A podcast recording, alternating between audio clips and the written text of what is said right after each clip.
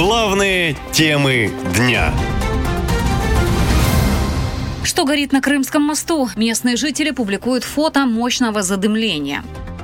Жители Керчи с самого утра размещают в соцсетях фото и видео клубов дыма, которые затянули Крымский мост. В основном очевидцы пишут такое. В Южной бухте Севастополя то ли дымовая завеса, то ли что-то горит. В то же время в Нахимовском районе Севастополя и Новофедоровке звучала сирена. Орет, все везде орет. Машины служебные ездят везде. Местные власти традиционно заявили, что проходят военные учения. Они коротко поинформировали граждан о происходящем в телеграм-канале.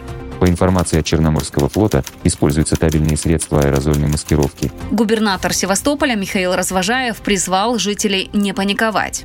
Если видите дым в районе акватории Севастопольской бухты и в центре, то не переживайте. Идет тренировка постов дымопуска. Да, запах неприятный, но это абсолютно безопасно. В городе все спокойно.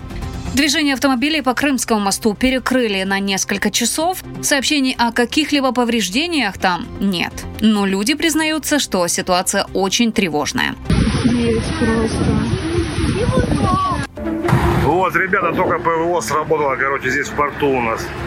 После нескольких атак на Крымский мост его защиту решили усилить. Для этого вдоль моста затопили несколько барж, натянули бонновые сети, а еще выставили корабли охраны Федеральной службы безопасности. Однако власти предупреждают, что атаки со стороны Украины будут продолжаться. Киев заявляет, что мост – это законная военная цель. Кроме того, ВСУ наступают сейчас на запорожском направлении, а потом планируют перекрыть главную артерию военных поставок российской армии. Ведь именно по Крымскому мосту идут поставки для южного направления фронта. Поэтому похоже, что удары по Крымскому мосту и флоту – это надолго, говорит военный эксперт Сергей Тартенский.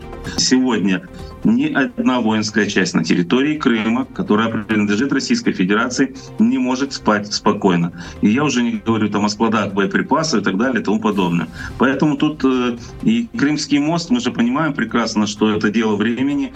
Но власти Крыма, наоборот, уверяют, что ничего серьезного на полуострове не происходит. Мол, все под контролем и никаких тревожных чемоданов собирать не нужно. Но у местных все больше вопросов к власти. Ведь начиная с августа прошлого года в Крыму и Севастополе почти ежедневно слышны звуки взрывов. Власти объясняют это стрельбой по украинским беспилотникам, работой ПВО или учениями военных. Глава полуострова Аксенов хоть и называл беспилотники основной угрозой для Крыма, но ситуацию тревожной не считает. У нас основная угроза для Крыма – это беспилотники, все остальное находится под полным контролем. А БПЛА имеют малый размер, мощный аккумулятор, иногда идут не поодиночке, а волной.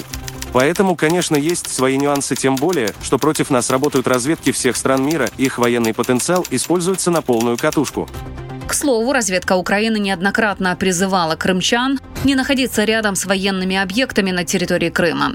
И после удара по военному заводу в начале сентября эти слова уже не выглядят как фантастика. Наша лента. Коротко и ясно.